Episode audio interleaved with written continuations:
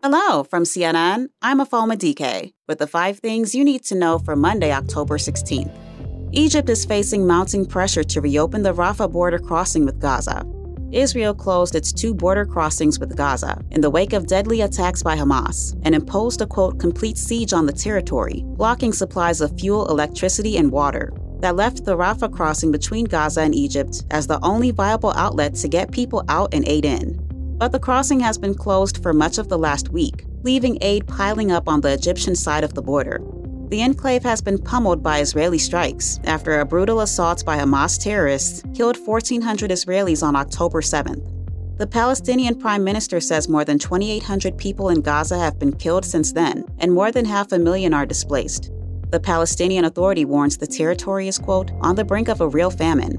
Here is a man in Gaza describing the living conditions in a UN shelter we try to collect water leftovers from the municipality pipelines, which are not even drinkable.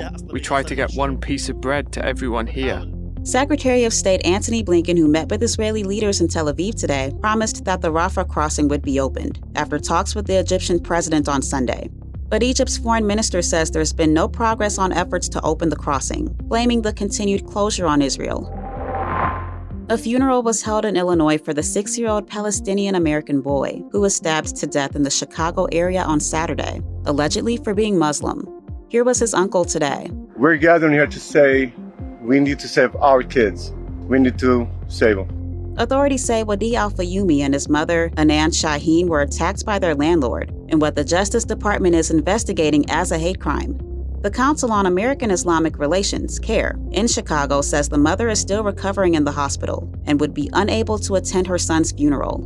Police say the 71 year old landlord has been charged with first degree murder, attempted first degree murder, two counts of a hate crime, and aggravated battery with a deadly weapon. He's being held without bond.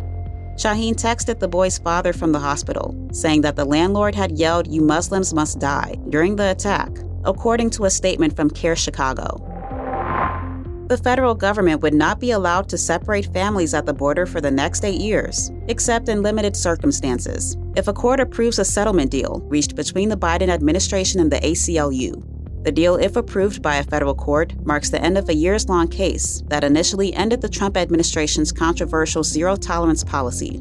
Families affected by Trump's policy would also be allowed to apply for parole and a work permit in the U.S., as well as a special asylum process under the terms of the deal. Government data shows at least 2,800 children were separated from their parents under Trump's zero tolerance immigration policy. Trump recently spoke glowingly of family separation policy. A judge overseeing former President Donald Trump's federal election subversion case issued a gag order during a hearing today. It limits Trump's ability to target court personnel, potential witnesses, or the special counsel and his staff in public. The judge said a violation could lead to sanctions. On Truth Social, Trump said he will appeal and called it a quote, witch hunt. Trump's attorneys declined to comment after the hearing, but have called a gag order in this case a violation of Trump's First Amendment rights.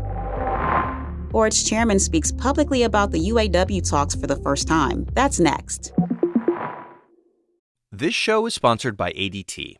Introducing ADT Self Setup featuring everything from motion sensors to Google Nest cams and the Nest doorbell with a battery or wired option. Easily install the ADT self setup security system at your convenience. No heavy duty tools are needed. And if you need help, ADT can provide virtual assistance along the way. ADT self setup grows, moves, and adapts as your needs change. You can add more products at any time, and your system easily moves wherever life takes you.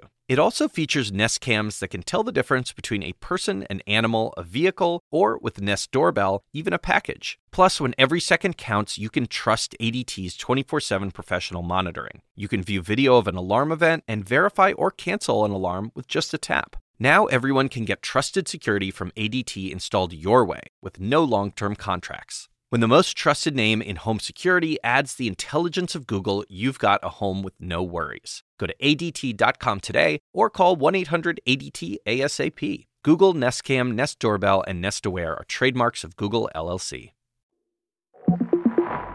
Hey, welcome back.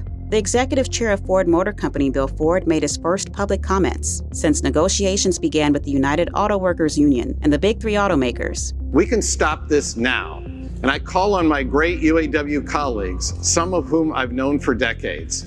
We need to come together to bring an end to this acrimonious round of talks. Ford says the company is at a crossroads with UAW. In response, UAW President Shawn Fain says Bill Ford should call up the company's president, Jim Farley, and tell him to, quote, stop playing games and get a deal done. Separately, Ford says it's laying off about 700 workers who built the electric version of the F 150 pickup. But the company says it's not related to the UAW strike. That's a wrap for now, but we'll be back at 10 p.m. Eastern.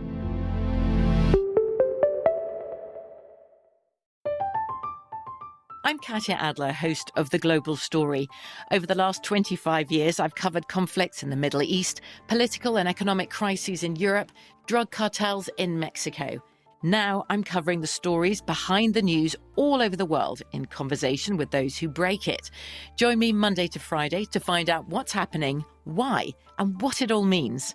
Follow the global story from the BBC wherever you listen to podcasts.